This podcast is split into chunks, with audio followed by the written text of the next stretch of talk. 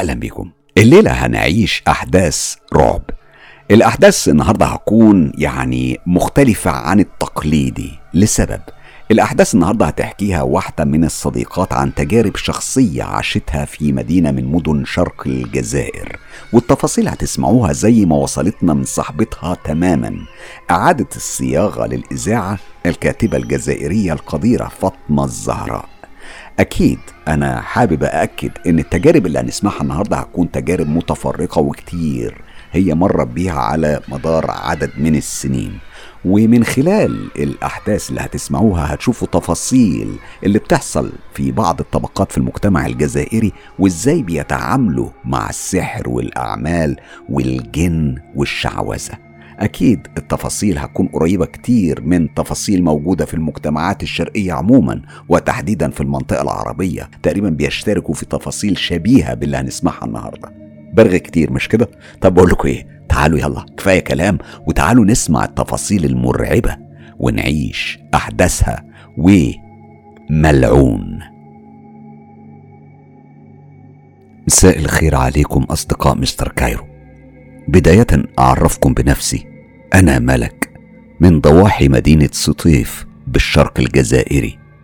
عمري 30 سنة متجوزة وأم لثلاث أولاد وبنت. أنا حبيت أشارك معاكم قصتي اللي بدأت معايا من وأنا عيلة. وبصراحة أنا كنت بتردد في كل مرة علشان أبعت تجربتي لكن وبمتابعتي للقناة وسماعي للقصص والتجارب اللي بيبعتها أصحابها أنا اتشجعت. وقلت أشارك معاكم تجربتي أنا كمان. المهم علشان ما أطولش عليكم هدخل في الموضوع على طول. إحنا كنا بنسكن في بيت العيلة الكبير قبل ما يموت جدي الله سبحانه وتعالى يرحمه. وهو كان عامل زريبة في الحوش ومربي فيها الأغنام والمعيز. بابا كان بيحكي لنا عنه ويقول إن الحوش ده كان مسكون بالجن. بيقول كمان إنه كان بيشوفهم على شكل أقزام وكانت المعيز والنعاج لما بتتولد بيقتلوا لهم خرفانهم وفضل الأمر على كده وفضل يتكرر كل مرة لغاية ما جدي زهق من الحال ده. في النهاية باعهم وهد الزريبة وبنى غرفتين وصالة ومطبخ لعمي وجوزه وعاش فيه. وبكده الدور الأرضي بقى فيه شقتين. شقة عمي اللي بتطل على الشارع اللي ورا وشقتنا بتطل على الشارع الأمامي. كان بينا وبينه حيطة. وساب ممر بيوصل الجهتين ببعض. أما بقى في الدورين اللي فوقينا كانت بتسكن فيهم جدتي وعمي خالد. المصيبة ما توقفتش ببيع جدي للأغنام بالعكس. يمكن زادت عن حدها حبتين. في الوقت ده أمي كانت حامل بأخويا الكبير عادل. ولما ولدت طلعت لها ست وكلمتها وقالت لها اسمعي أنا من عمار البيت وعايشة هنا من زمان وعلشان انتي ست طيبة أنا عمري ما هاذيكي بالمقابل انت كمان ما تأذنيش. الست دي اختفت والغريب إن أمي ما خافتش منها. ومرت الأيام ورزقها ربنا بأختي وبيا. وعمي ربنا سبحانه وتعالى رزقه كمان بتمن بنات ما شاء الله. كلهم ما سلموش من أذى الجن بقوا بيسمعوا أصوات بتنده عليهم بيشوفوا خيالات وكده. لغاية ما في مرة من المرات كنا في فصل الصيف. بنات عمي طلعوا للسطح علشان يناموا بما إن الجو بالليل حلو. والدنيا أمان. يعني ما كانش عندنا مكيفات في الوقت ده. فواحدة منهم اختارت ركن حطت فيه فرشتها ونامت هناك. المكان ده كان لونه أسود ومهما تنضف بيفضل هو هو. الصبح قامت عادي وفات يومها زي أي يوم لكن لما وصل وقت العصر بدأت تصرخ وتكسر في عفش البيت والمواعين. إحنا سمعناها واتخضينا ورحنا لهم جري لقيناها في حالة يرثى لها ونطق عادل وقال لهم البنت حالتها مش تمام شغلوا قرآن بسرعة. وفعلا شغلوه وهديت. الحمد لله لكن الموضوع اتكرر تاني في اليوم اللي بعده. بدأت تقول ابعدوه عني. هو هناك طبعا يعني أكيد كانت شايفة الجن ده اللي كان بيخوفها. جابوا لها شيخ قرأ عليها وهي بتصرخ وبتعيط لحد ما تغير صوتها لصوت راجل وقال هي أخدت مني مكاني ونامت فيه من غير إذني ده مكاني أنا وهي اعتدت على شيء ملكي أنا مش هسيبها. وبعد أخده ورد مع الشيخ اللي فهمه إنها نامت هناك من غير ما تعرف إنه مكانه وما كانش قصدها. المهم في النهاية يعني طلع من جيبه حاجة واداها ليها وكمان اداها مية وزيت مرقي وتم شفاها والحمد لله. دلوقتي ارجع لكم لحكايتي أنا بقى. في السنوات اللي بعد وفاة جدي الله يرحمه فضلت جدتي لوحدها مع عمي وكانت دايما بتقول أنتوا عارفين كل ما يطلع عمكم خالد من البيت أنا بشوف جدكم بيمشي في البيت وبيدخل الأوض ويطلع منها. كأنه لسه عايش. بعد موت جدي هي قفلت غرفة نومه وسابت ذهبها وفلوسها وأوراق البيت هناك. بس الغريب إن بقت بتكتر فيه الحركة بقت الحاجات بتتغير من مكانها. وأحيانا عمي خالد بيكون بره بس هي بتشوفه بيدخل المطبخ أو الغرف أو الحمام مثلا وما تعرفش إنه مش هو. خصوصا لما تكون نايمة أو مشغولة وما تشوفوش لما بيطلع بره. بمجرد ما بيدخل البيت بيختفي الجن اللي متقمص شكله. فضلت جدتي تخاف تقعد لوحدها وكل ما يطلع عمي بره كانت تقعد عندنا لغاية ما يرجع.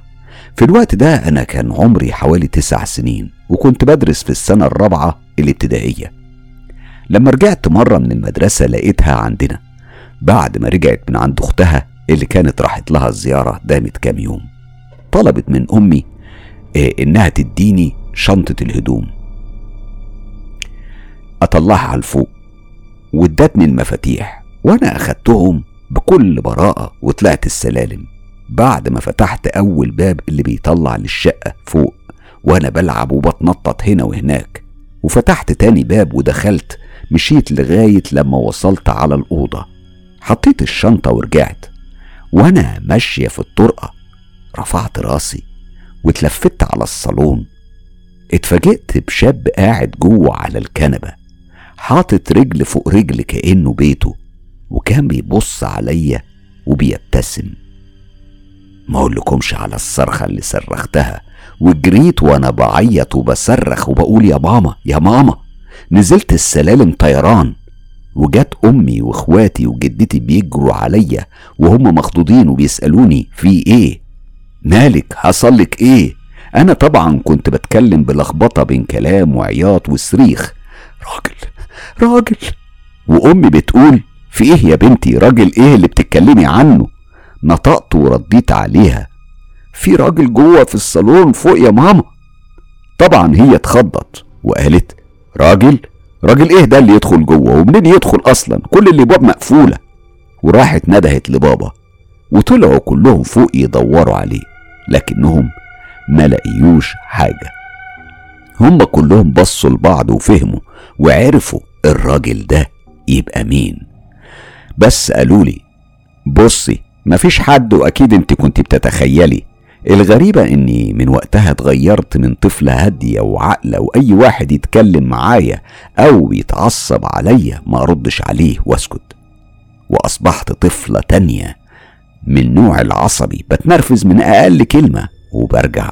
يعني أي كلام يتقال لي بقعد أرد عليه وأتخانق مع الكل خصوصا في المدرسة.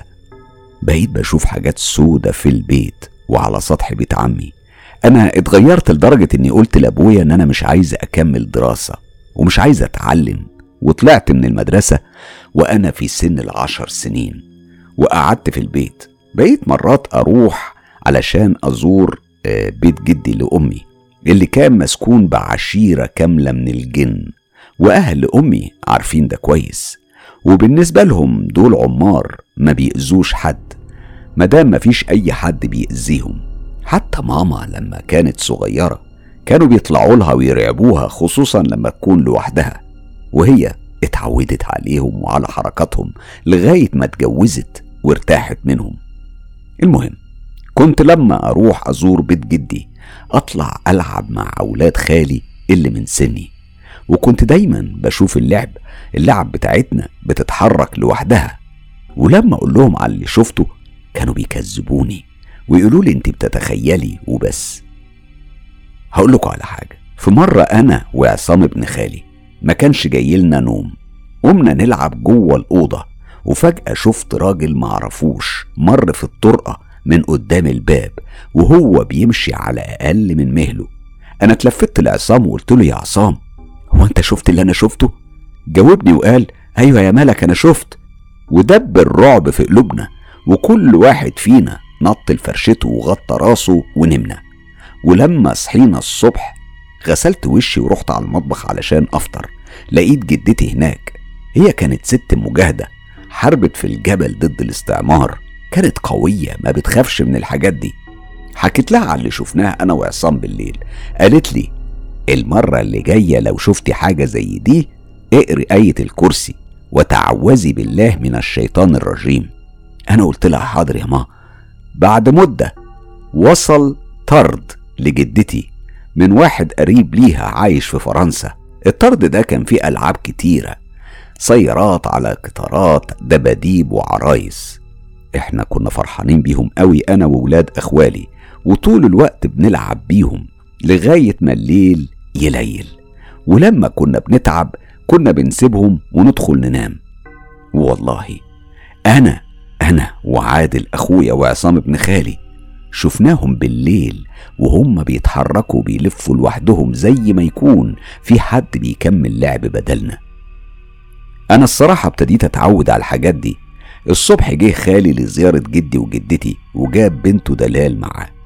كان الجو ممطر والمدافئ كلها شغالة. خلونا أشرح لكم بالتفصيل بيت جدي عامل إزاي. لما بندخل من الباب بتقابلنا طرقة طويلة على اليمين. أوضة خالي الصغير نبيل هو ومراته وجنبها غرفة الجلوس وحاطين فيها التلفزيون للي يحب يتفرج. على الشمال الصالون. كان كبير وله بابين. باب من ناحية الطرقة والتاني بيطلع على الحوش اللي كان كبير قوي وفيه مطبخ وغرفة نوم خالي. سمير أبو عصام. وغرفة أخرى كبيرة لبقية العيلة. في الليلة دي بت أنا ودلال مع جدي وجدتي في الصالون. هم طبعا راحوا في سابع نومة. وأنا وهي فضلنا صاحيين ندردش لوقت متأخر وفجأة شفنا جدي فايت في الطرقة.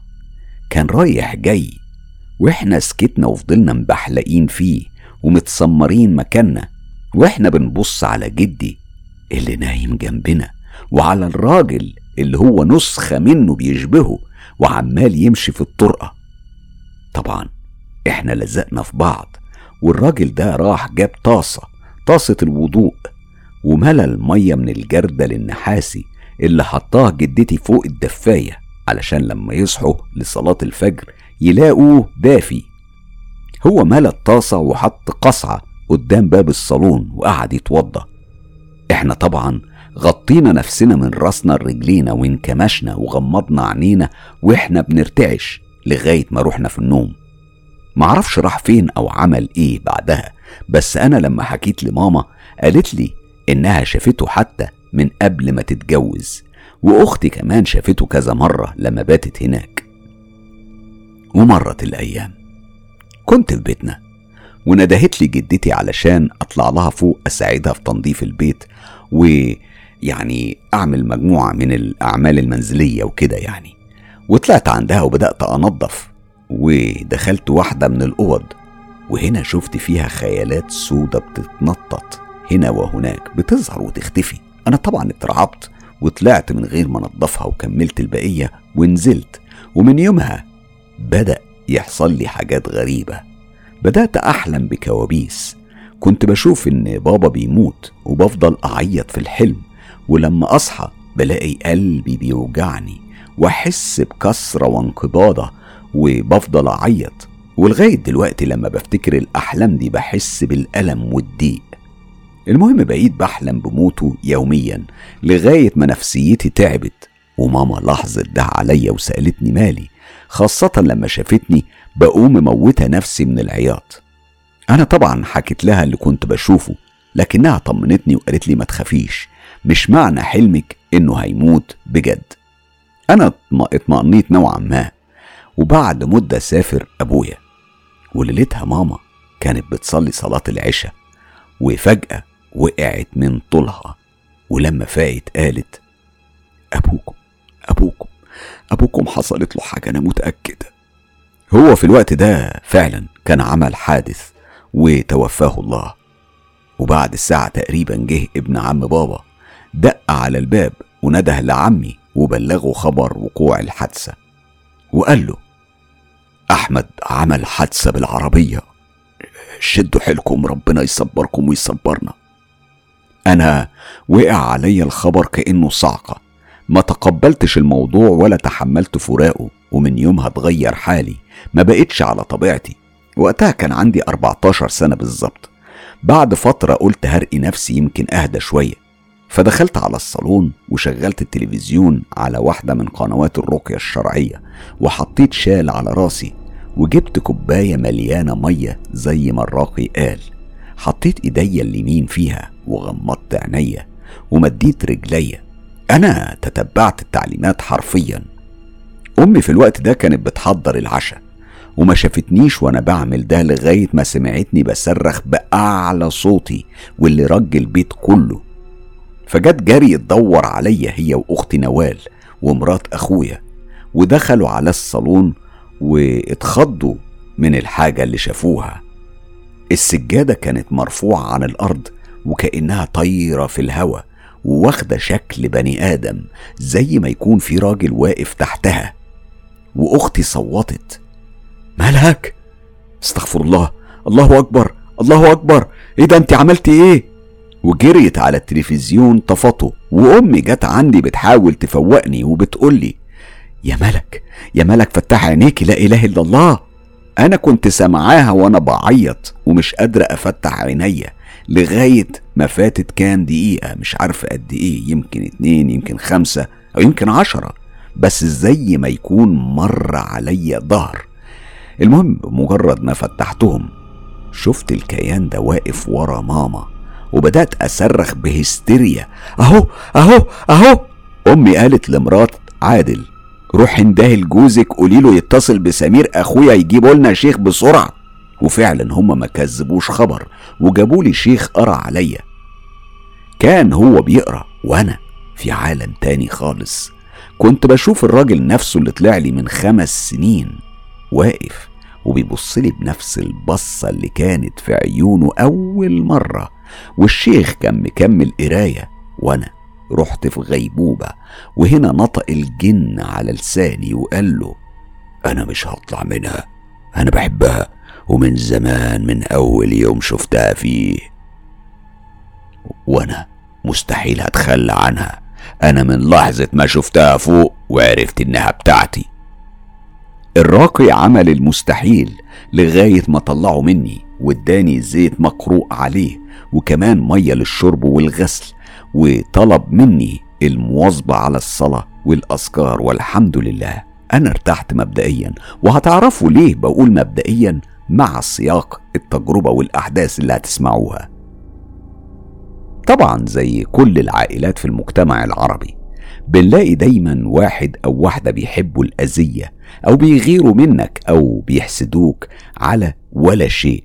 ويمكن درجة الغيرة بتاعتهم يكون سببها ضحكة أو حب الناس ليك. وده كان حال أختي اللي سحرتها واحدة من العيلة لا لشيء إلا لأنها بتغار منها.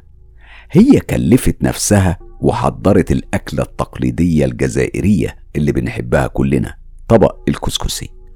وجت عندنا بس ماما ونوال كانوا مسافرين. أنا ضيفتها وقعدنا ندردش وفضلت لغاية المساء ورجعت على بيتهم وهي بتوصي. ما تنسيش تدي طبق الكسكسي لنوال ده أنا عملته مخصوص علشانها. أنا عارفاها بتحبه. كانت بتضحك ضحكة خبز قلت لها إن شاء الله أمي ونوال ما رجعوش في اليوم ده طبعا. وأنا أكلت الكسكسي اللي جابته الست ده وفاتت الليلة دي. المهم بعد كام يوم جت مرات خالي وبناتها يزورونا وطلبت من ماما طلب. قالت لها أقولك إيه يا زينب عايزاكي تودينا للشيخ إبراهيم أنا والبنات علشان يعمل لهم رقية وهو بالمرة ناخد ملاك ونوال معانا هما كمان. ردت ماما خلاص بكرة إن شاء الله نفطر ونتكل على الله المشوار يعني مش بعيد قوي. الصبح فطرنا وجهزنا نفسنا ورحنا للشيخ ده. ما حسيناش بالمشوار وإحنا ماشيين بندردش وبنتفرج على المحلات لغاية ما وصلنا عنده. دخلنا على صالة الانتظار واستنينا لغاية ما ندهوا علينا ودخلنا. وبدأ العلاج والقراءة. الصراحة أنا ما سمعتوش هو كان بيقرأ إيه. أنا كنت شايفة بقه بيتحرك بس مش عارفة كان بيقول إيه وصوته يعني ما كانش مسموع.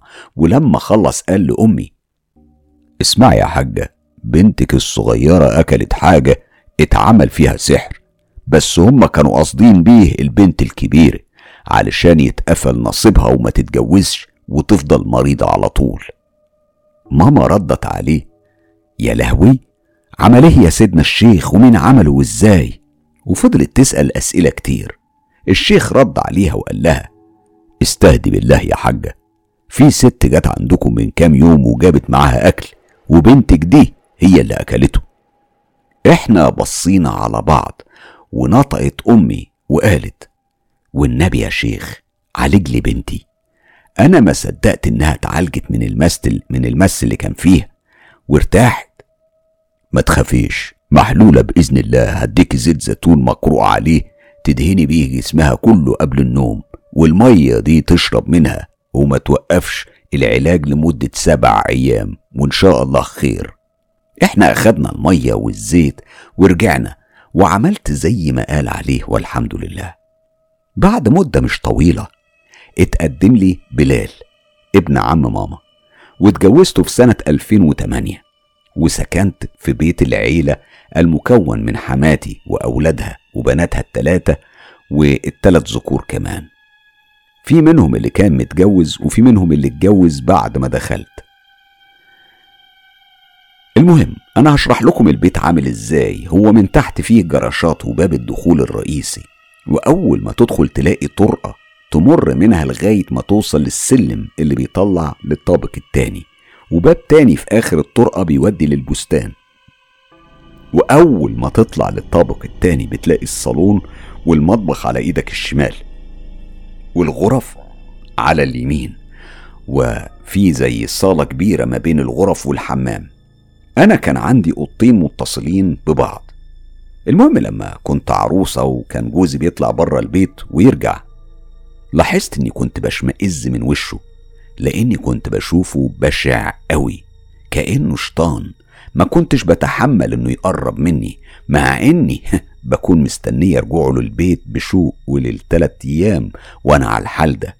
هو طبعا لاحظ إني مش على بعضي وسألني ملك يا ملك أنا حاسس إنك مش على بعضك. لا تكوني لحقتي تشتاقي لأهلك ولا حاجة. لا مفيش أي حاجة. أنا أنا مرهقة شوية بس. بلال حاول يقرب مني وأنا نطيت وبعدت عنه. هو سكت لحظة وهو مبحلق لي وبعدين قال لي أنا عايز أعرف مالك يا ملك. أنا حكيت له على اللي بيحصل معايا من وقت ما بدأ يدخل من تلات أيام وإني كنت بخاف منه. فقال لي خلاص محلولة محلولة إن شاء الله ولا يهمك. نامي وبكرة الصبح ربنا هيكرمنا. الصباح رباح. الصبح لما فاق راح كلم شيخ بيعرفه وحكاله على الموضوع. الشيخ قال له ما تقلقش الليلة أنا هاجي عندك وارقيها. فبلال رد عليه وقال له لا أنا هجيبها لك واجي. أنا مش عايز أي حد من العيلة يعرف بالموضوع ده والنبي. وبالفعل بلال جه عندي وطلب مني إني أجهز نفسي لأننا هنروح مشوار. وأنا جهزت نفسي وطلعنا. وكان المشوار تقريبا بيبعد حوالي 30 كيلو لكني كنت مستمتعة بيه وخفف عني شوية من التوتر. المهم لما وصلنا سلموا على بعض ودردشوا شوية. بعدين دخلنا على أوضة خاصة وعمل لي رقية. ولما خلص قال بلال في سحر اتعمل لكم يا ابني للتفرقة والمرض وعلشان تكرهوا بعض وتكتر المشاكل بينكم. إيه ده اترش على عتبة باب أوضتكم. وهي أول ما طلعت داست عليه علشان كده اتأذت قوي. هو اداني مية مرقية والمية المرقية طلب مني إني أشرب منها وأرش العتبة. أنا عملت اللي طلبه مني وأنا طبعا كنت متعودة على الحاجات دي وعارفة بتتعمل إزاي. والحمد لله ارتحت. وبلال رجع على شغله في الصحراء بعد ما خلصت أجازته. وكل ما يخلص الشهر ينزل يرتاح أسبوع وبعدين يسافر تاني. هو ده نظام شغله. في الأيام اللي كان بيسافر فيها كانت مامته وأخته بيجوا يناموا عندي في الأوضة لأن عارفين إن بيتهم مسكون وخافوا عليا لأني لسه عروسة. المهم في يوم كل واحدة خدت مكانها ونامت وأنا نمت. بعد كده لقيتني بفوق على صوت رضيع بيعيط. قلت في نفسي يمكن أنا بتخيل لما سمعته في الليلة التانية. قمت شغلت الأباجورة. بعد ما شغلت الأباجورة ندهت على أخت جوزي وبصوت خافت. أحلام أحلام قومي أحلام هي صحيت وبصت لي بنص عين من شدة النعاس. في إيه؟ في إيه يا ملك؟ أنا سامع صوت بيبي بيعيط بره في الطرقة أنت سامعاه ولا أنا بتخيل الحاجات دي؟ هي قامت وشاورت لي إني أسكت علشان تركز. بعدين لقيتها بتبص لي وعينيها اللي كانوا نص مفتوحين. أصبحوا مبحلقين على الآخر وهي بتقول معك حق. ده فعلا في عياط رضيع وسحبت الملاية واتغطت وكومت نفسها وما نطقتش بكلمة ولا اتحركت لغاية الصبح. والله فضلت بسمع صوت عياط العيل ده لمدة شهر كامل وبترعب أكتر لما الليل يليل ويجي وقت النوم. مرت الأيام وأنجبت ابني الأول علاء. وقتها كنت لسه مقفلة 17 سنة. وبلال جه قعد معايا أسبوع وخلاص كان لازم عليه إنه يسافر ويرجع الشغل. أخد شنطته وودعني وطلع. وأنا أخدت علاء في حضني رضعته ونام على دراعي. وأنا أنا كمان غلبني النوم. صحاني صوت عياطه فقمت رضعته بس المرة دي حطيته في سريره وغطيته. وهنا سمعت صوت أكرة باب الأوضة وهي بتتحرك. اتلفت لقيته اتفتح. ودخل عليا بلال وهو زعلان وبيصرخ وبيكلمني بنبرة شديدة أنا متعودتش أسمعها. هو قال هو أنا مش طلبت منك إنك تحطيه في سريره لما ترضعيه؟ أنت راح تقتليه بعملتك دي. وطلع ورزع الباب وسابني وأنا متجمدة ومن غير منطق بكلمة. قلت في نفسي يمكن راح على الحمام. استنيت خمس دقايق بعدين قمت ورحت أدور عليه ما لقيتهوش لا هو ولا شنطة السفر بتاعته. رجعت على أوضتي وبصيت على الساعة لقيتها فاتت نص الليل واتصلت بيه علشان أسأل عنه. فقال لي انه ربنا يسره وهو على الطريق. هنا عرفت إن اللي دخل زعق لي ده مش بلال إنه جن. لحظتها جسمي كله أشعر غطيت راسي ونمت لغاية الصبح ولما صحيت حكيت لهم على اللي حصل.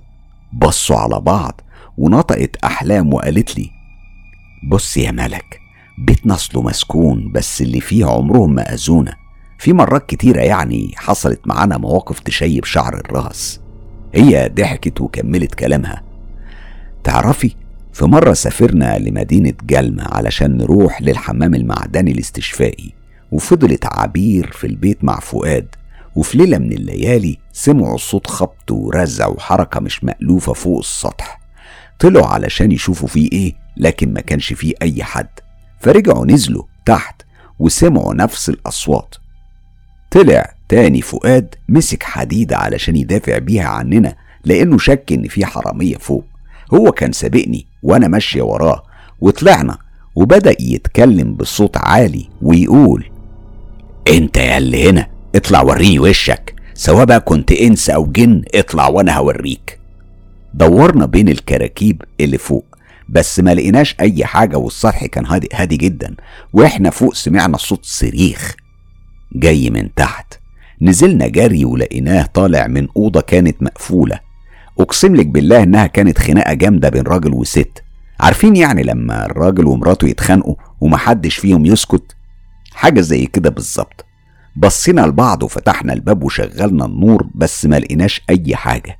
ساد الهدوء الرهيب اللي اتحول بمجرد ما إننا طلعنا وقفلنا الباب لصوت الخناقة دي من جديد. وهنا فؤاد بصلي وقال لي بقولك إيه؟ روحي البسي وتعالي. رحت لبست وطلعنا دغري على بيت عمي نمنا هناك. والصبح اتصلنا بأهلي وقلنا لهم يرجعوا وتوالت الأيام. مرة بقى حماتي عملت عشاء. وطلبت مننا إننا نوديه لعبير هي يعني كانت متجوزة قريب مننا يا دوب مسافة عشرين دقيقة مشي ويوميها كان البيت مليان. أول ما سمعوا إننا رايحين عندها جم معانا إخوات جوزي ومرات فؤاد وأولادهم. وعلشان نوصل عند عبير لازم نطلع من جهة البستان ونشق طريقنا عبر ممر بين الأشجار لغاية ما نوصل. يوميها كانت الضلمة شديدة يا دوب نشوف هندعس فين. واحد من ولاد أخت جوزي كان مشغل كشاف التليفون وبينور لنا الطريق علشان محدش يتوه عننا. وفجأة اصطدمت بشجرة وده اللي خلى الكل يسبقوني وأنا برجع لورا. لكني كنت مطمئنة لأني حاسة إن في حد ماشي ورايا. كملت مشي عادي وأنا مفكرة إن واحد مننا. ولفيت علشان أتكلم معاه وهنا عينيا وقعت على راجل أسود طويل. صرخت صرخة قوية وانطلقت بجري وسبقتهم وهم شافوني جريت وصرخت. كمان صرخوا جري ورايا من غير ما يعرفوا فيه إيه. وصلنا بسرعة البرق عند عبير واللي بالمناسبة هي اتجوزت واحد من أخوالي. يعني العيلة كلها متجوزين من الأقارب مفيش حد غريب بينا. المهم وصلنا عندها وإحنا بنلهث. وسألتنا عن سبب الضجة دي اللي كلنا عاملينها. قالوا لها اسألي ملك هي أول واحدة صرخت وجريت. وإحنا جرينا وراها مش عارفين هي شافت إيه. أنا لما حكيت لهم على اللي شفته عبير ضحكت وقالت لي آه فعلا هو أنت مش عارفة إن البستان فيه بير وقع فيه راجل ومات من كام سنة؟ الراجل ده بقى بيطلع مرات هناك بالليل أنا كمان شفته قبل كده. ادينا لها العشاء وقعدنا ساعة زمن معاها ورجعنا وإحنا بنقرأ قرآن والحمد لله مفيش حاجة حصلت. حكايات البيت ده ما بتخلصش. وأنا بحاول إني أفتكر كام حادثة حصلت علشان أحكي لكم عليها منها الحادثة دي. لما كنت أنا وسهام مرات أخو جوزي في البيت لوحدنا الكل طلعوا وحتى حماتي راحت مشوار هي كمان. خلصت أنا وهي شغل البيت ودخلت أرتاح في أوضتي.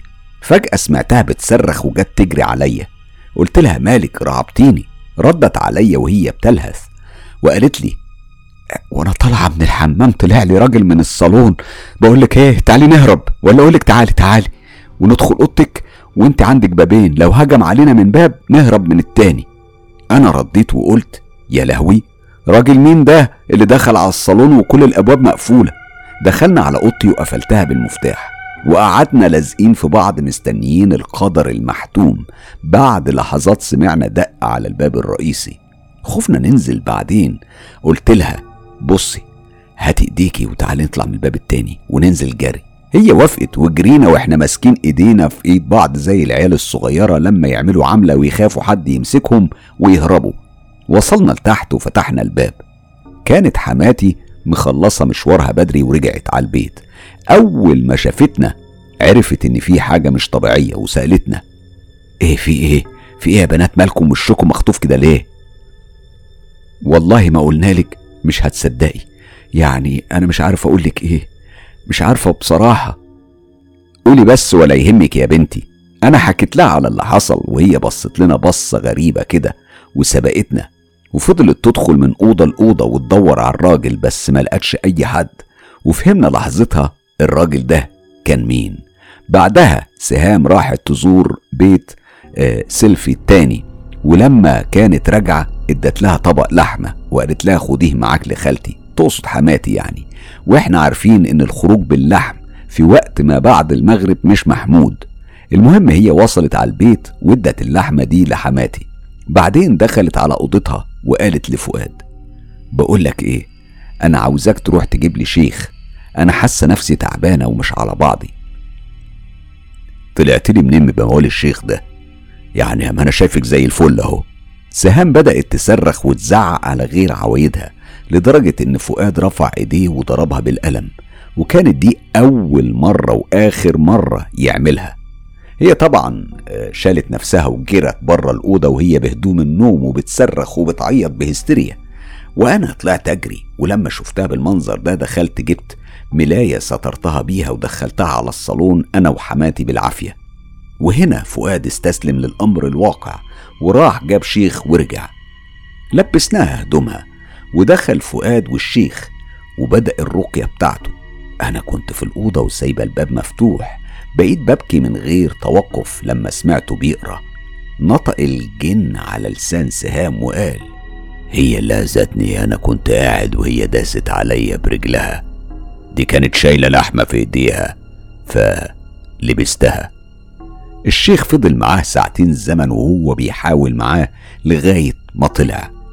وقال لفؤاد هرجع بكرة إن شاء الله أعمل لها تحصين. مرت الليلة دي وفوقنا الصبح عادي. ومر اليوم كمان لغاية بعد صلاة العشاء. وجه فؤاد والشيخ عمل لها تحصين. بعدين قال لهم هي مين الست اللي كانت بتبكي امبارح وأنا بعالج الاخت دي؟ نطق بلال وقال له دي مراتي يا شيخ. ممكن تروح تجيبها من فضلك.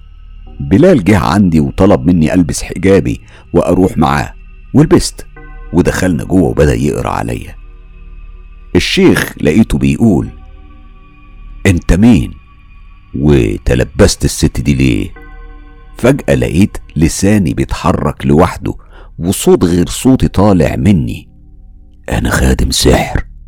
سحر إيه؟ سحر كرة وتفرقة بين الزوجين.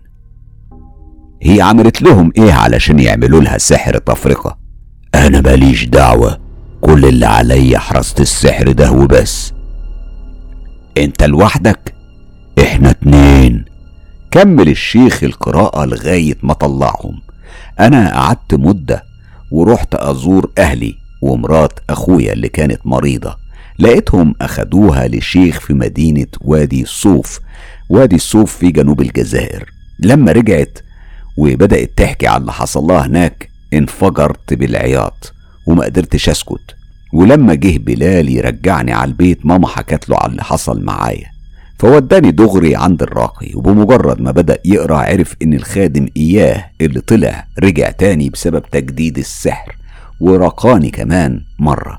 المهم لما جابولي الشيخ ورقاني قال لي يا بنت أنت عندك سحر قديم ومن تلاتة من الجن واحد من وقت ما كنت عيلة بس ما بيأذكيش والسحر ده للتفرقة والكره. ورثوا منك ابنك الصغير علشان أبوه يكرهه هو كمان وفي ست موكلة بيه هي والجن التاني. اسمعي اشربي المية دي ونامي على طهارة وأي حلم تشوفيه احكهولي لما أرجع. وعملت اللي قال لي عليه ونمت. في الحلم أنا شفت ست شكلها ما كانش غريب عليا بالمرة. كنت متأكدة إني شفتها قبل كده. بس معرفش فين هي دخلت. وشغلت النور وبصت لي. بصة كان كلها كره وبدأ وشها يتحول لمسخ مخيف. بعدين طفت النور. طلعت أنا أدور وراها علشان أشوف هي رايحة فين. لقيتها دخلت على المطبخ وبعدين طلعت على البلكونة وتسلقت الشباك. بدأ جسمها يطول ويتمدد لدرجة إن نصها كان طالع بره الشباك الحديدي. والنص التاني فضل معلق ولما سحبت نفسها اتقسمت نصين ووقعت تحت على الأرض وكل جزء طار في حتة. أنا من قوة الرعب صرخت بأعلى صوتي ورجعت جري ورجعت على الأوضة وقفلت على نفسي وصحيت على كده. لما رجع الشيخ بعد تلات أيام حكيت له على اللي أنا شفته. قال لي الحمد لله خادمة السحر ماتت وتخلصنا منها. واداني عسل نحل مرقي طلب مني إني آكل منه أول ما اصحى ولما أكون رايحة أنام لمدة سبع أيام. واداني كمان بخور مكون من الحبة السودة والملح الخشن طلب مني إني أبخر بيهم نفسي والبيت 15 يوم. بعدين طلب مني إني ألبس لبس فضفاض وأشغل المبخرة. وحط فيها شوية من الحبة السودة والملح وحجرين معرفش هما إيه بالظبط. وقال لي اقفي فوقهم وخلي البخار ده تحت منك لحد ما يدوبوا الحجرين. أنا عملت زي ما هو قال وبعد شوية سمعت حاجة انفجرت تحتي. بصيت له قال لي ما تخافيش وإن شاء الله خادم سحر التفرقة كمان هيموت بعد الرقية دي. بعد أسبوع رجع وقرأ عليا. وسبحان الله بلال اتغير 190 درجة. رجع هادي زي الأول وخد ياسين ابني الصغير اللي كان وقتها يدوب سنة ونص وكانت أول مرة يشيله ويطلع معاه واشتراله بدل اللبس تلاتة وبدل الجزمة اتنين. زي ما يكون اليوم الأول اللي انولد فيه ومن يومها رجع الأحب على قلبه بعد ما كان ما بيبصلهوش خالص ولا كان مهتم بيه.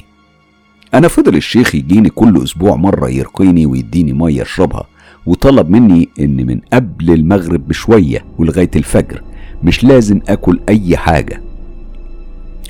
وفي آخر آه، حاجة حصلت ليا معاه شربت تقريبا لترين مية وهو مكمل قراية وكان راسي دايما بيرجع لورا. بعدها رجعت المية دي وكانت مليانة بطيخ.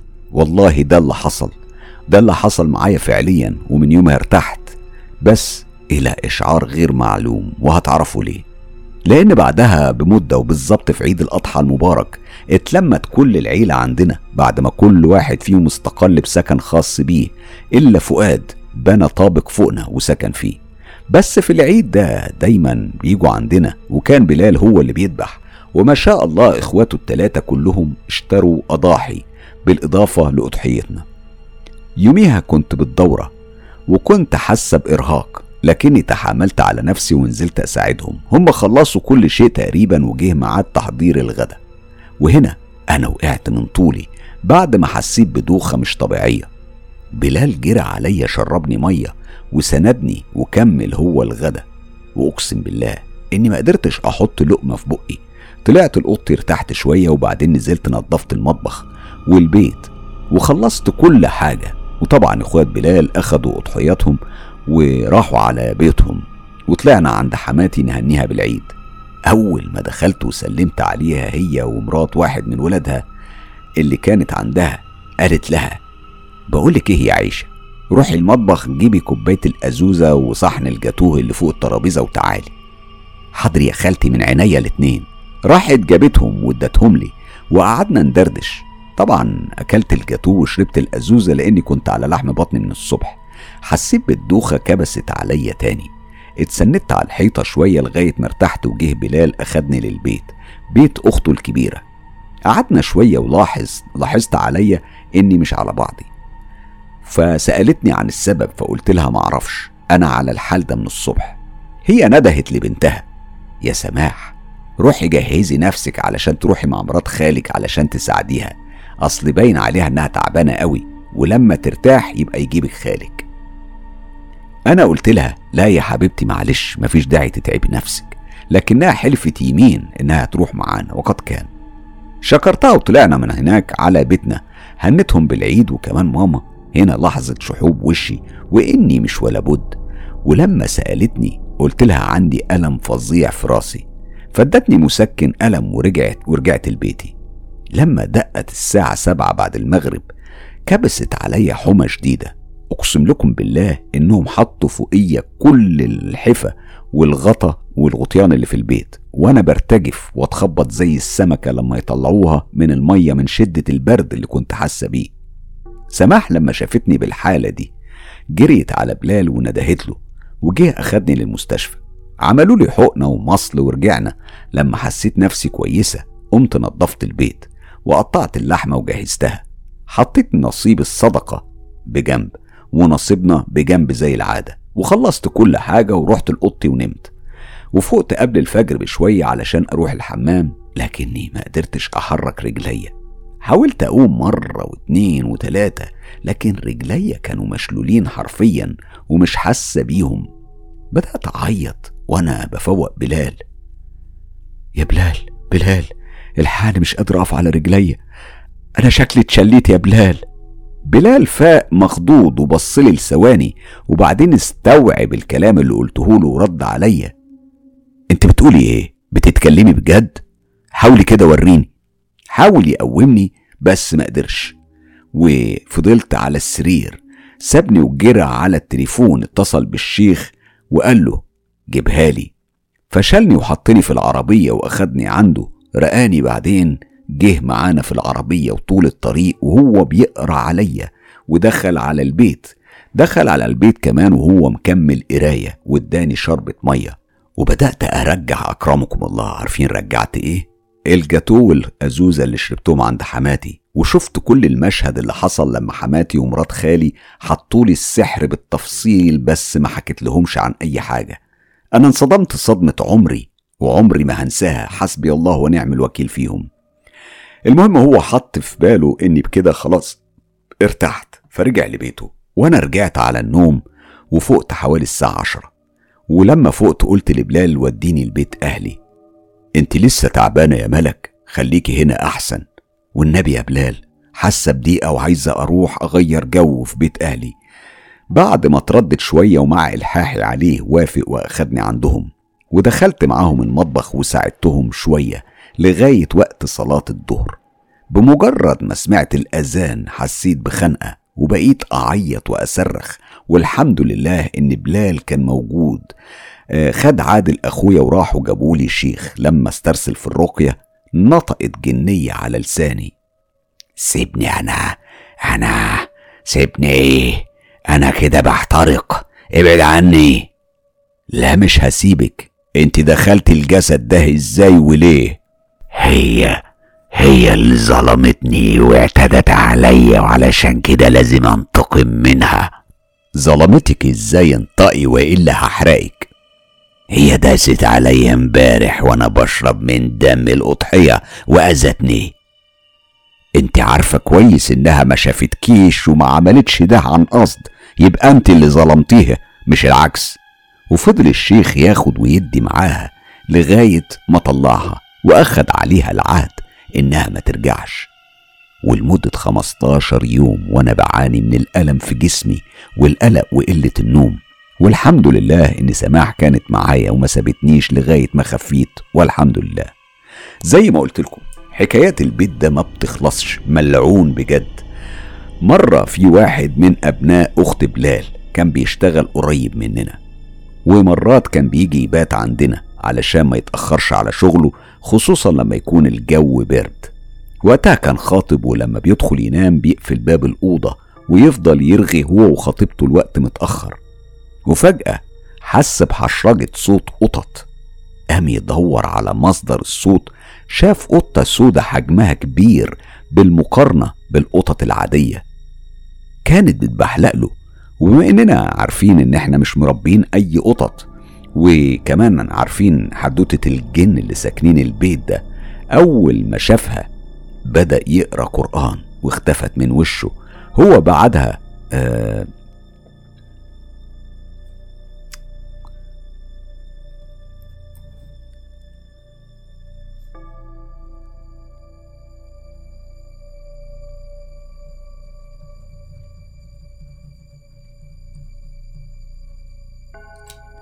بعدها غطى راسه ونام والصبح راح لشغله عادي وبالليل جه اتعشى ودخل ينام وكمان اتصل بخطيبته.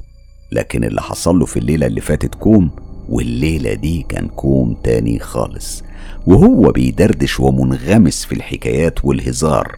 طلع له كيان اسود رفعه من سريره وطلعه في لمح البصر للبلكونة.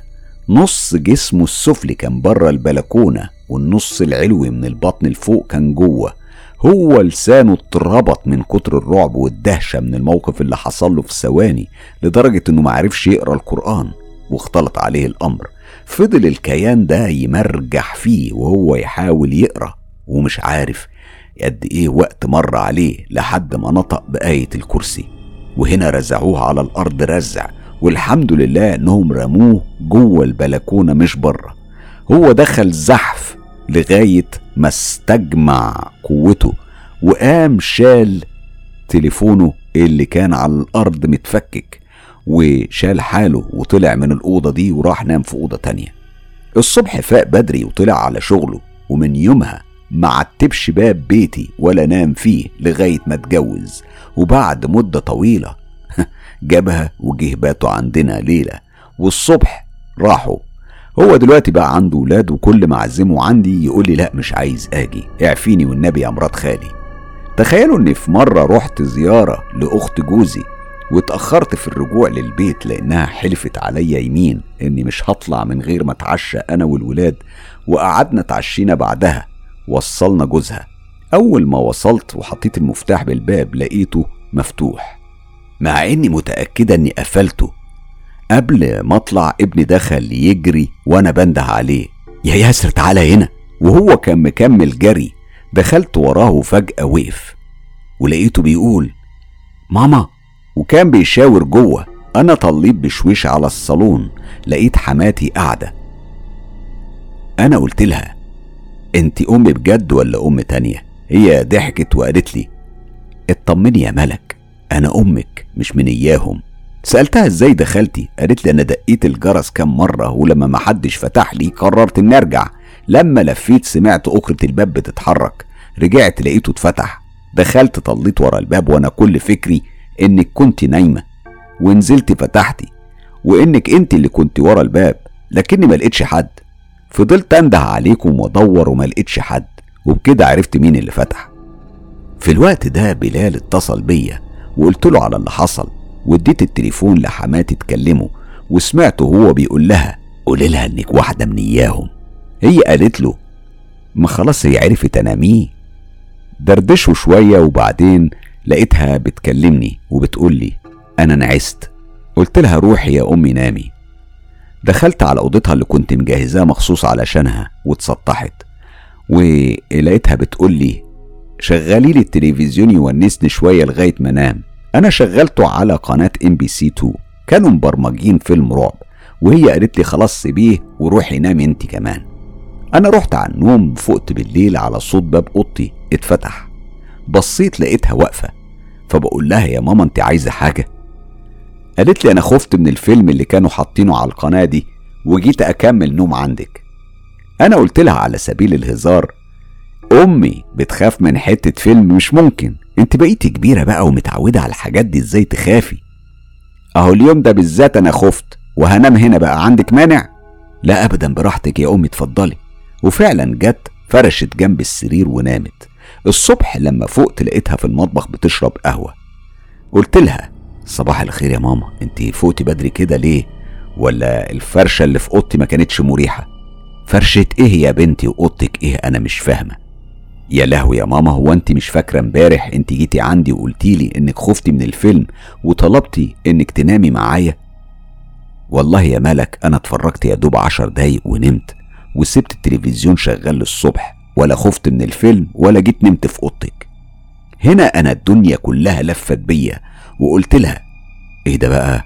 أمال مين اللي نامت معايا؟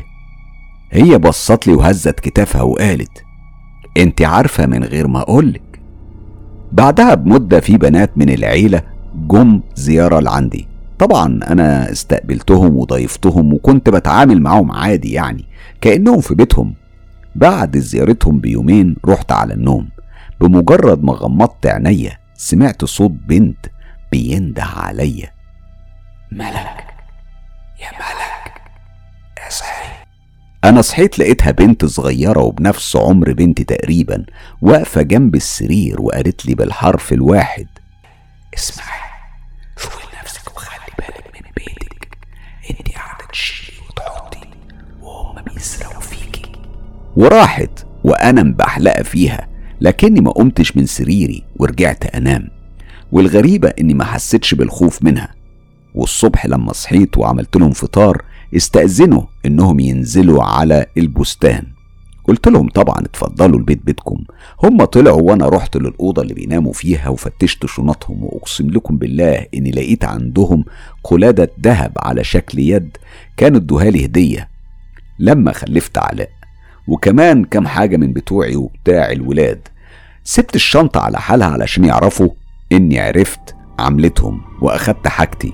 ولما دخلوا على الأوضة وشافوا لبسهم وجم ودعوني وراحوا من غير ولا كلمة منهم ولا مني. اكتفيت ببصة كلها خيبة أمل وهم فهموا ده طبعا. في الليلة دي البنت رجعت عندي وفوقتني وطلبت مني أديها مية.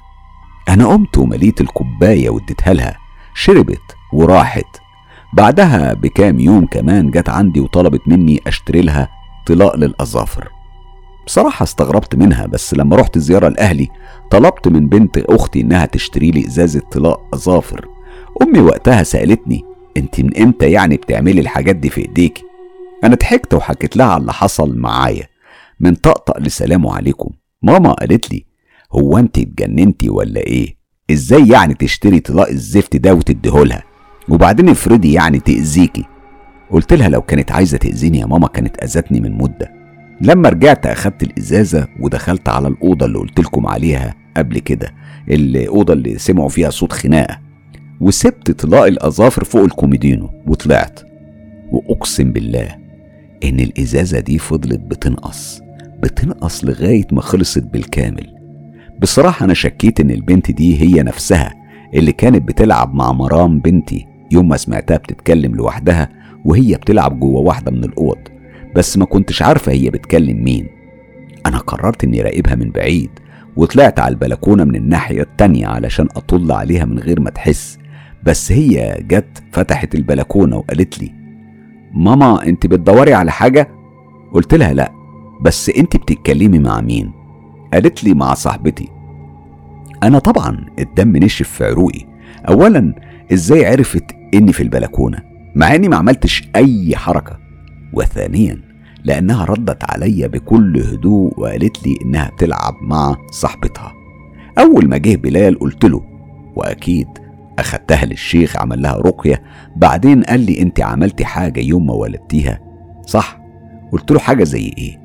قال لي بنتك بتلعب مع بنت من عمار البيت بس مش هتأذيها لأنها بالنسبة ليها أختها. هنا افتكرت حاجة عملتها وقلت له آه فعلا. أنا لما ولدتها في واحدة قالت لي بما إن بيتك مسكون اعصري حليبك في ركن الأوضة وقولي أنا ولدت ولادي ليكم وإنتم ولادكم ولدتوهم ليا. لا تأذوني ولا أذيكم. هو بصلي وقال لا حول ولا قوة إلا بالله يا بنتي ما يصحش الحاجات دي تتعمل. احمدي ربنا إنها سليمة وما فيهاش حاجة والحمد لله لغاية يومنا ده ما حصلهاش أي حاجة. دلوقتي بقى هحكي لكم عن موقف حصل لي من حوالي خمس سنين كده في صيف 2017 أنا كنت قاعدة وجه بلال وكان بيقول لي بقولك يا ملك جهزي الشنط وجوازات السفر علشان هنطلع سياحة كام يوم على تونس وفي سكتنا هنقعد أسبوع كده في بيت عمي محمد في مدينة القالة للتوضيح المدينة الجميلة دي موجودة على الحدود التونسية ومعروفة ومشهورة بالبحيرات ومحميات الطيور. المهم أنا جهزت كل حاجة وطلعنا وقت الليل ووصلنا حوالي الساعة واحدة بعد نص الليل. اشترينا عشاء من بره وطلعنا على الفيلا دي اللي هو ساكن يعني آه، في فرنسا صاحبها وقافلها وحاطط حارس عليها. لما وصلنا فتح لنا الحارس الباب ودخلنا.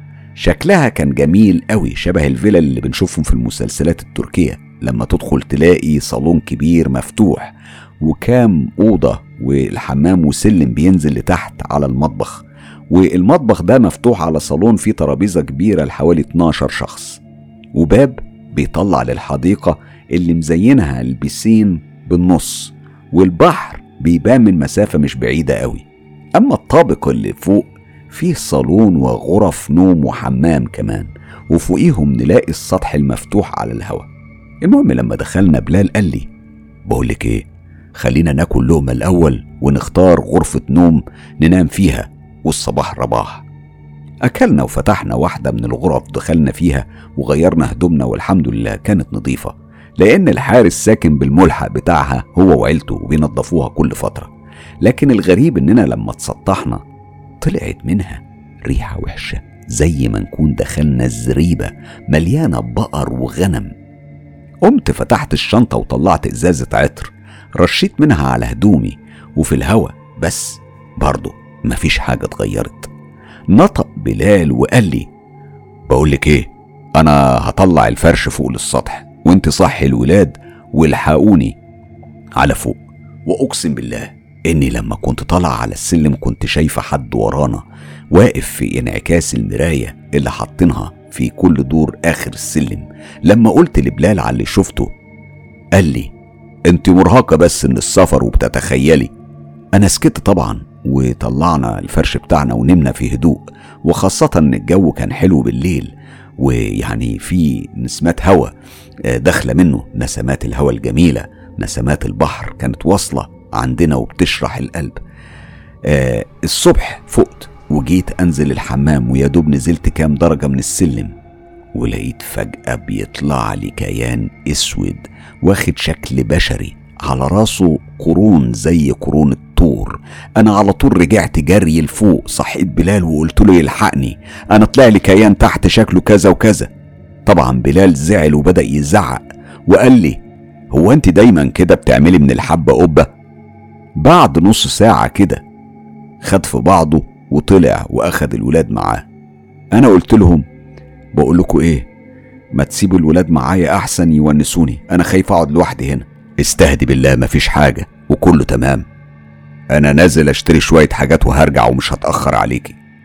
نزلت على المطبخ قلت أحضر لوازم الطبخ من حلل وصحون يعني الحاجات اللي أنتوا عارفينها دي وبالمرة أنظف وأشغل نفسي لغاية ما يرجعوا. وأقسم بالله إني أول ما دخلت بدأت أسمع صوت جري فوق من غير توقف كأن في مضمار سباق خيول. بعدها رجعوا ولقيته جايب شوية حاجات وحضرت الغدا ونزلنا للبحر. لما رجعنا دخلت احمم الولاد وهو فضل في الحديقة وجه الحارس سلم عليه وقعد يدردش معاه. في الوقت ده كنت أنا خلصت وطلعت للسطح علشان أنشر الغسيل وفجأة سمعته طالع السلم وبينده عليا. يا ملك ملك انت فين؟ تعالي بسرعة. أنا أنا فوق السطح بنشر الغسيل في إيه؟ كفالة الشر؟ بقولك إيه؟ وضبي الشنط ويلا بينا. هننزل دلوقتي على تونس. أوضب؟ أوضب إيه؟ طب والغسيل ده كله؟ مش مهم هاتيه زي ما هو. الدنيا صيف وهينشف في العربية. ولما ننزل هفهمك. أنا لميت الغسيل ووضبت الشنط ولبست الولاد وطلعنا. لقينا الحارس ومراته قاعدين قدام الملحق اللي ساكنين فيه. وجت مراته سلمت عليا وقالت لي والله أنا مش عارفة أنت جبت القوة دي منين وقعدتي جوه لوحدك إزاي؟ ومعودش ليه في حاجة جوه ولا إيه؟ يا بنتي يا بنتي ده حتى جوزي ما يقدرش يدخل جوه لوحده ولما بنكون رايحين ننضفها لازم ندخل سوا وما نفارقش بعض لغاية ما نخلص. أصل الفيلا دي مسكونة. وطلع لنا فيها حد كده شكله مش باين إذا كان إنسان ولا حيوان ومرات كمان النور بيقعد يشتغل وينطفى لوحده. أنا بصيت لبلال وقلت له آه أكيد. عم الحاج قالك على الحكاية دي علشان كده قررت إن إحنا نسيب الفيلا دي حالا مش كده؟ يلا بينا يا ملك مش وقته الكلام ده. ودعناهم وطلعنا من هناك وكملنا الأجازة في تونس ورجعنا للبيت. بس من يومها ما عتبناش الفيلا دي. تاني خالص. آخر حاجة بقى حابة أشارككم بيها وتعمدت إني أختم بيها حكاياتي عن الأذى اللي عايش فيه ابني علاء.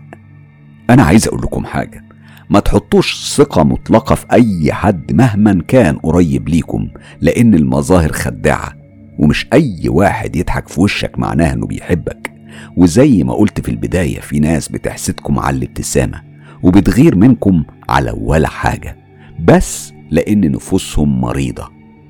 في مرة من المرات وبحكم شغل بلال في الصحراء كان له زميل آه، أو زملاء يعني من مختلف أنحاء الوطن. واحد منهم عزمه على فرحه ولبى دعوته وأخدني أنا والعيال معاه. هو كان ساكن بمدينة سعيدة غرب الجزائر وكانت أول مرة أروحها وأول مرة أتعرف على الناس دول. وأنا قاعدة في الصالون مع شوية ستات وبندردش بصيت على غفلة لمحت عجوز بتبصلي بصة غريبة. أنا ابتسمت لها فشاورت لي بإيديها علشان أروح لها وأقعد جنبها. فقمت رحت وسلمت عليها. وبعدين نطقت وقالت هو ابنك ده مريض صح؟ أيوه يا حاجة والله تعبان ومش عارفين علته إيه بالظبط. إحنا ما سيبناش دكتور إلا ورحنا له. بس ما فيش أي فايدة. دواء ابنك مش عند الدكتور يا بنتي. أمال عند مين؟ بصي ومن الآخر كده انت حطيتي ثقتك في واحدة قريبة منك قوي وهي غدرت بيكي. يا لهوي مش فاهم وضحي وضحي والنبي. بصي لما ابنك كان عنده خمس سنين انت كنت تعبانة وكان عندك موعد في العاصمة وسبت الواد مع عمته الكبيرة اللي في وشها بقعة سودة. حصل؟ آه آه حصل. أنتوا رحتوا بدري علشان تخلصوا وترجعوا بدري لأن السكة طويلة. ولما رجعت تاخديه قالت لك سيبيه يبات عندي وبكرة يجيبوا جوزي. حصل؟ آه انت بتعرفي الحاجات دي إزاي؟ حصل فعلا حصل. هي سابته يبات عندها عن قصد. الصبح أخدته وراحت على مشعوذ تعرفه يعني هي عارفاه وعمل له سحر بالمرض. وكمان عشان لما يكبر ويتجوز ما يخلفش. يا لهوي. ده, ده كان لسه عيل. وابن أخوها من لحمها ودمها. إزاي تقدر تعمل حاجة زي دي أصلا؟ أنا أصلا مفيش حاجة بيني وبينها وعمرها ما سمعت مني كلمة وحشة. اسمعي أنت لما حملتي بيه عملوا لك عمل علشان تنزليه لكن حكمة ربنا أقوى. أنا أقسم لكم بالله إن الدنيا لفت بيا. وعرفت في لحظتها سبب تعب علاء. علاء اللي بين ليلة وضحاها وقع من طوله ولما أخدناه على المستشفى وعملنا الأشعة الدكتور اندهش من كمية البثور المليانة قيح. أكرمكم الله واللي كانت في بطنه ومصارينه لغاية المخرج بتاعه. هو اتعذب عذاب ما يعلم بيه إلا ربنا. وطلب مننا إن إحنا نعمل له عملية بس نسبة نجاحها كانت 2% تخيلوا الصدمة وقتها. علاء اللي ما كناش بنعرف ماله. كان يعني بيلعب أو يدرس أو يعمل أي حاجة وفجأة نلاقيه يتعب وما نعرفش سبب علته. مفيش دكتور ما رحناش عليه. وعرف إيه اللي بيحصل معاه لغاية ما العجوزة دي؟ اللي لما سألت عنها قالوا لي إنها ست على البركة. لما تحس بحد ويكون في حاجة تقولها له على طول حتى لو كانت أول مرة تشوفه. وده اللي حصل معايا. أنا حكيت لكم الموضوع ده تحديدا للعبرة. أنا برضو كل التجارب اللي مريت بيها وحكيتها لكم النهاردة أنا عارفة إنها تجارب متفرقة وكتيرة وعشتها على مدار سنين لكني آه، حبيت أفتح لكم قلبي وفضفض معاكم ومنها إني أترجاكم إنكم تدعوا لابني علاء إن ربنا سبحانه وتعالى يرفع عنه الأذى ده ويشفيه. ولو كان في أي نصيحة من أي حد فيكم أرجوكم. ما يبخلش عليا بيها. جزاكم الله خيرا. وأخيرا حسبي الله ونعم الوكيل في كل حد أذاني واذى عيلتي والسلام عليكم ورحمة الله.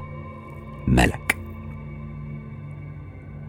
ملك بشكرك كتير على إنك شاركتينا بتجاربك واللحظات الصعبة والفاصلة في حياتك اللي عشتيها على مدار سنين. وأكيد زي ما سمعنا من التجارب كلها ألم وحزن وطبعا تجارب مفزعة. آه بكل تأكيد اللي أقدر أقوله لك في البداية أنا قلبي معاكي قلبي معاكي بجد. لكن في حاجة واحدة بس أنا بعتب عليكي فيها.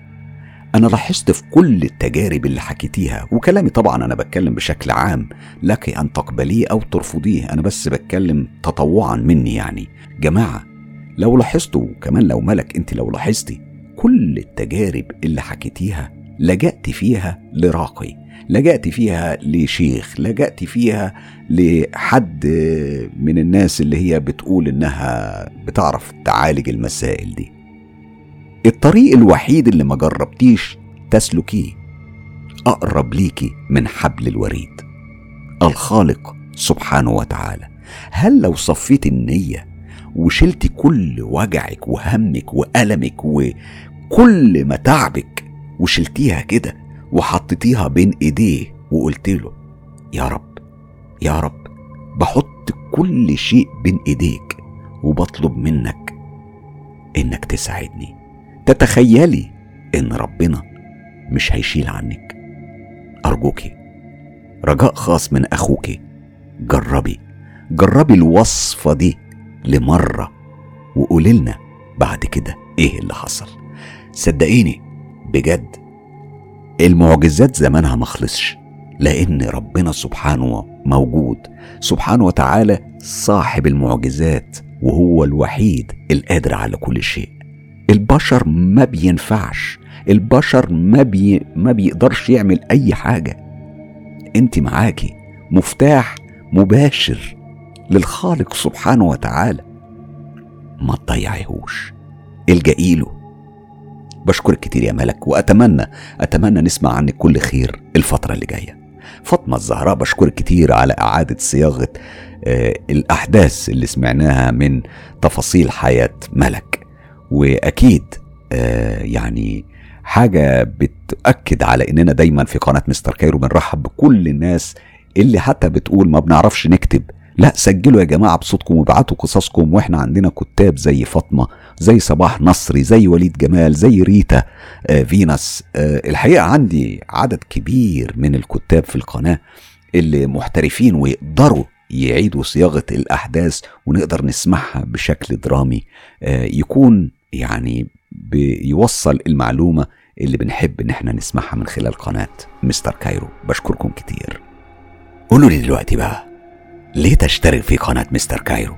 أهو علشان توصلك آخر المعلومات اللي ممكن تفيدك وتحميك من عالم السحر والسحرة وكمان علشان تكون ملم بعالم الجن والعوالم الغامضة اللي بتشاركنا حياتنا لو عندكم تجارب حقيقية وحصلت بالفعل ليكم أو لحد من أصحابكم وحابين تشاركوا بيها أصدقاء مستر كايرو سهلة جدا. ابعتوا التجارب على الصفحة الرسمية للإعلامي حسام مصباح على موقع التواصل الاجتماعي فيسبوك أو على موقع صراحة أو من خلال تطبيق تليجرام وده هو الأفضل. كل الروابط دي هتلاقوها موجودة في خانة الوصف وفي أول تعليق ولو تابعتوا الصديق خضر طنطوري في كل تعليقات القناة هتلاقوه دايما بيحط الروابط دي وبشكره كتير على مجهوده ده. أما بقى للحصول على كل الحصريات انضموا ل group تجربة رعب مستر كايرو وصفحة هستيريا قصص رعب على فيسبوك. ولو حابب تدعم تجربة مستر كايرو ادعموا بالاشتراك في القناة والإعجاب بالكليب لو عجبكم. وطبعا share الكليب في كل مكان على واتساب ماسنجر إنستجرام وأخيرا على تليجرام خلي الدنيا كلها تعيش تجربة مستر كايرو.